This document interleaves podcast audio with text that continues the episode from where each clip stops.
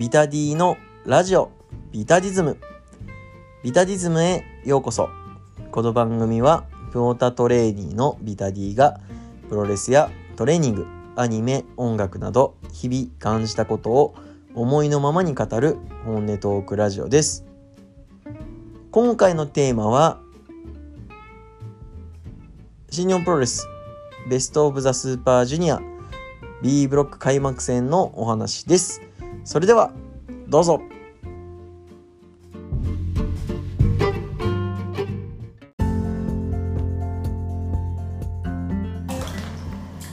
ラジオビタディズム始めていきましょう。今回のテーマは BOSJ 開幕戦を終えての話です。5月の18日じゃねえや。18日じゃないですね、えー、17日 B ブロックの、えー、開幕戦も無事終わりまして、えー、今年のねベスト・オブ・ザ・スーパージュニア、えー、29 A ブロック B ブロックともに、えー、開幕戦を、えー、終えました。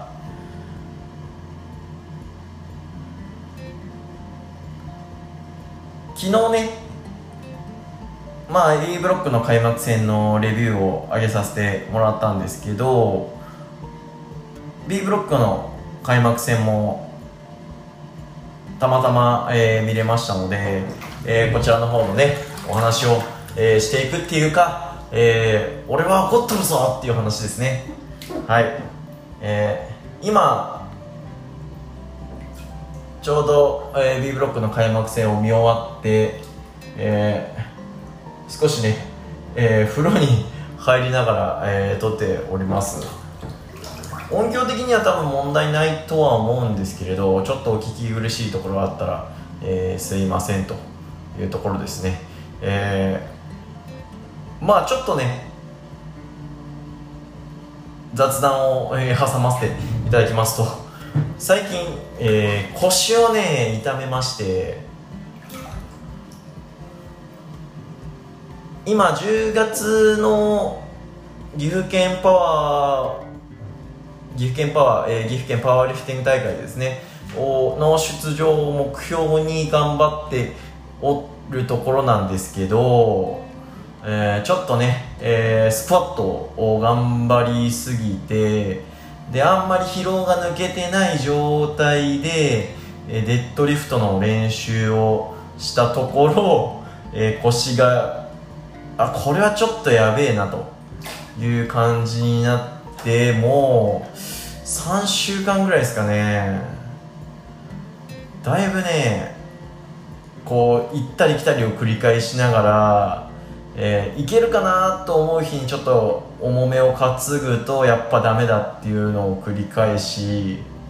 え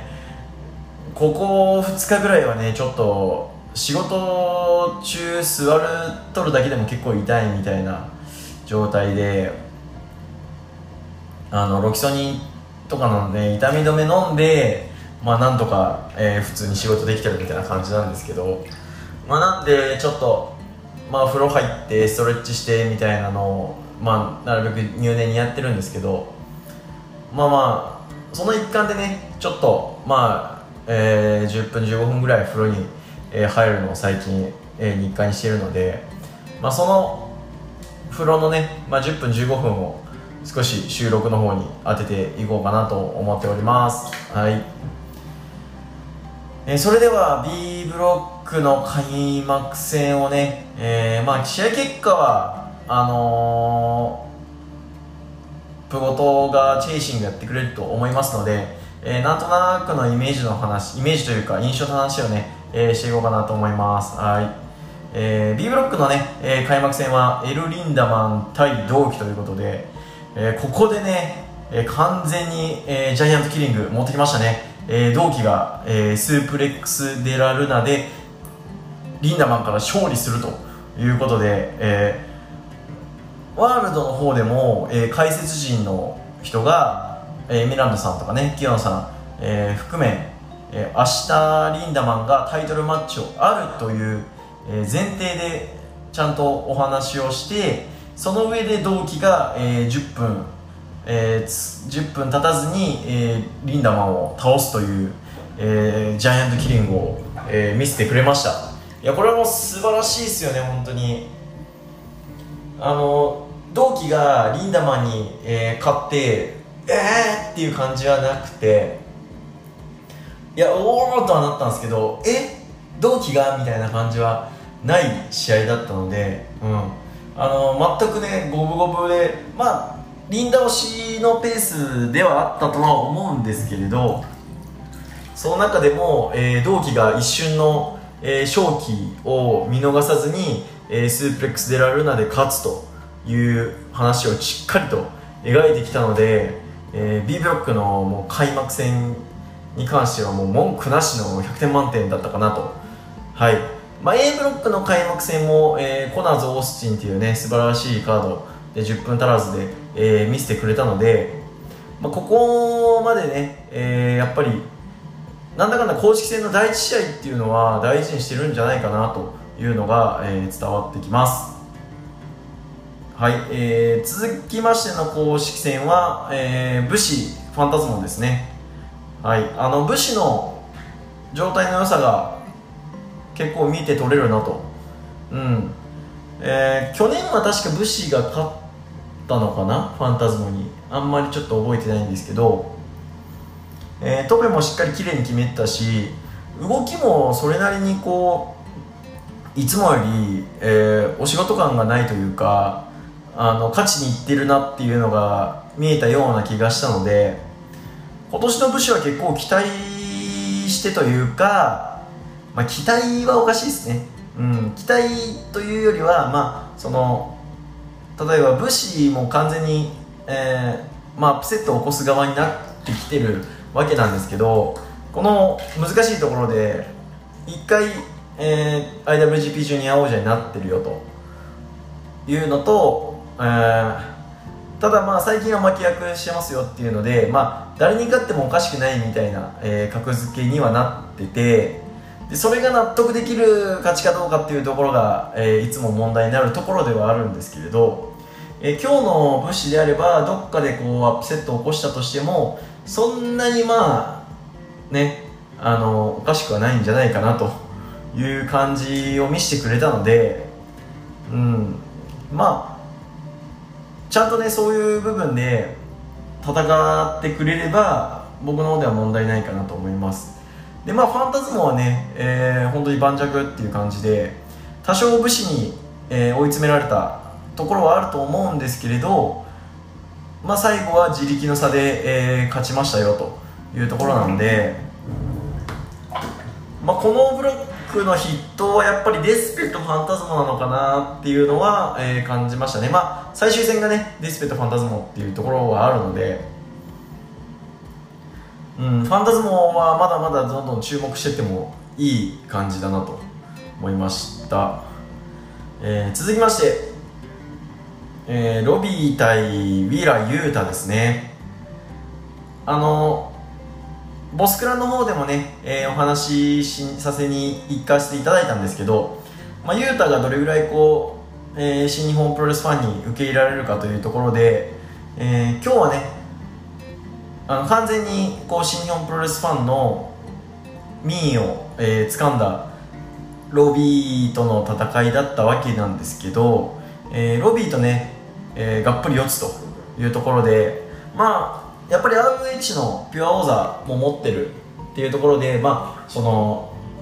がっぷり四つで食らいついたっていう表現はあんまりこう良くないとは思うんですけれどまあやっぱり新日本プロレスしかね見ないファン。まあ僕も含めてですよね、まあ、AEW までちゃんと見れてない人にとって、えー、今日のロビーとの開幕戦っていうのは雄太にとってはまあ、名刺代わりとはいかないですけど、えー、ご挨拶になったんじゃないかなと。うん。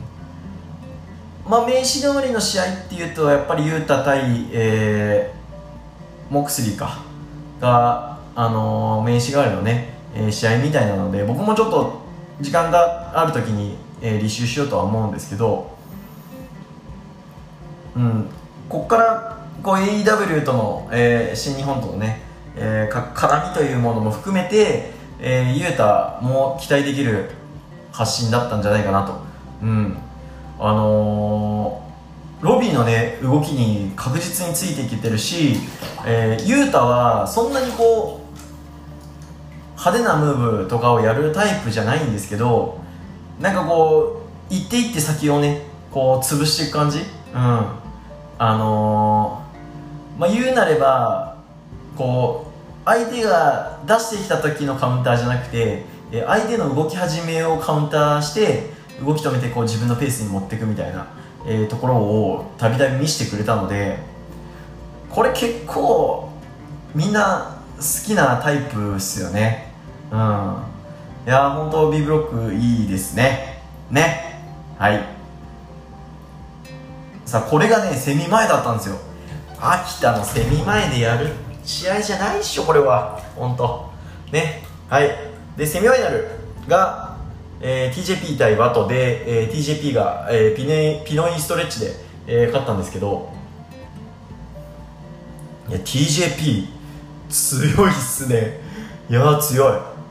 まあ、ストロングもちゃんとまともに見れてない、えー、僕には、えー、初めて見る TJP の姿だったし、えー、去年か一昨年かの、えー、ジュニアタックの時に、えー、来てた TJP とは正直ちょっと別人ぐらいの勢いでしたよね。うん。今日はワトに干渉かなと、うん、ただワトの、えー、身体能力みたいな面はえー、しっかりと引き出せていたので、えー、相手を和とを引き出した上で、えー、干渉したというのはこの TJP 的にはかなりでかいんじゃないかなと思いますしあのジュニアタックにね、えー、結構、えー、興味があるみたいな感じだったのでこのままいくと、まあ、アキラがね、えー、田口に勝ったりしたらジュニアタック行くんじゃねえのっていう感じがあるのでちょっとアキラとね TJP のタッグはすごく見たいですね。はい。あの素晴らしい攻めでした。これも10分ぐらいです。で、えー、メインイベント。ティタン対エル・デスペラードですね。いやもうねデスペがすごいっすわ。本当に。うん。なんでしょうね。一挙手一投足に対してのこの視線の集まり方というかまあ、僕らの見方が変わってるっていうのは大きいとは思うんですけどデスペに対するこう安心感みたいなのがすごいですよね。だティタンみたいなこのメキシ感っていうのはこうまあムーブは派手なんですけどやっぱりこうあのー、あっさりしてる時は本当にあっさりしちゃうっていうところが結構メキシカンの難しさだと思うんですけれど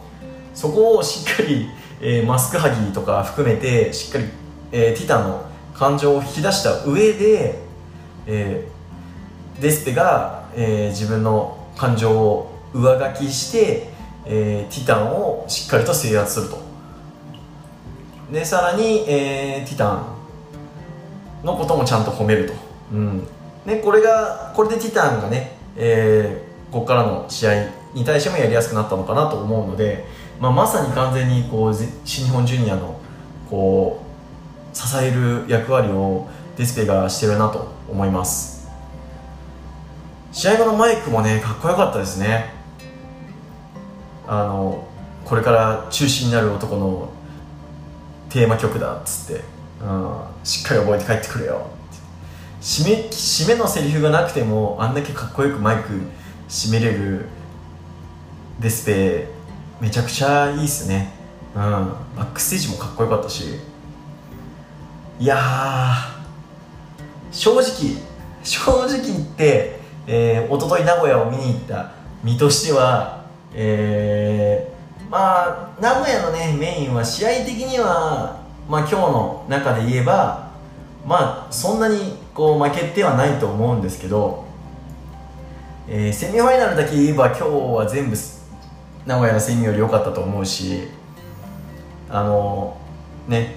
こう15分試合をやるっていう中でも、えー、どっちのメインに感情移入ができるかって言われたら B のメインだったと思うのでそういう意味を含めて、まあ、石森はね非常にこう全てがハイレベルで、うん、試合のクオリティはまず外してこないっていうのはあるんですけれど、えー、今のデスペはその試合のマッチのクオリティもさることながらこうしっかりと相手ないし自分に感情移入させることができるレスラーっていうことでもうマッチクオリティプラス、えー、エモーショナルな部分も、えー、担保されているレスラーだなと思って、えー、完全にこれは B が今のところは優勢ですね。なのでここからね、え、AB ごちゃ混ぜになる大会も出てきますので、まあ、できればやっぱ自分が見に行ったブロックの方は、えー、すごかったって言いたいので、まあ、ここからね、えー、A が B に負けない、えー、大会試合をしてくれることに、えー、期待しようかなと、えー、思っておりますということで、えー、本日のテーマトークは以上となります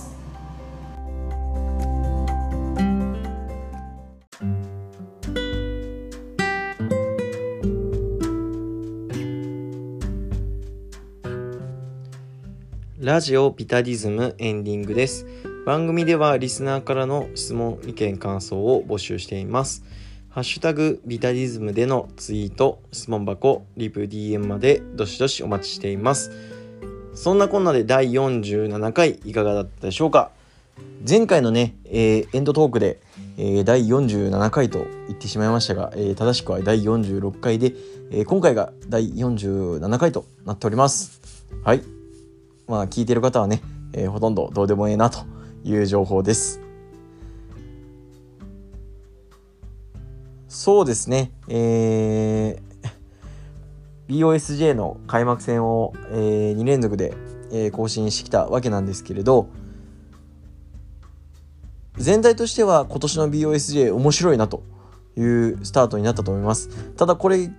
が僕がえー、生観戦を、えー、初日の開幕戦に行ってしまったことと行ってしまったこと、うん、まあ行ったことと、まあ、開幕戦のセミメインが、えー、所属のねジュニア選手がこう外から来た海外選手に比べて見せるものを見せてくれなかったという不満点があって、まあ、僕は怒っとるぞというところなんですけれどまだまだねえー、ベースオブザスーパージュニア始まったばっかりですので、えー、ここからまだまだ、えー、巻き返せると思いますので、えー、そのあたりね、えー、所属選手含め、えー、出場選手全員ね期待していこうかなと思っております。ということで今回は以上となります。この時間のあなたのお相手はビタディでした。さようなら。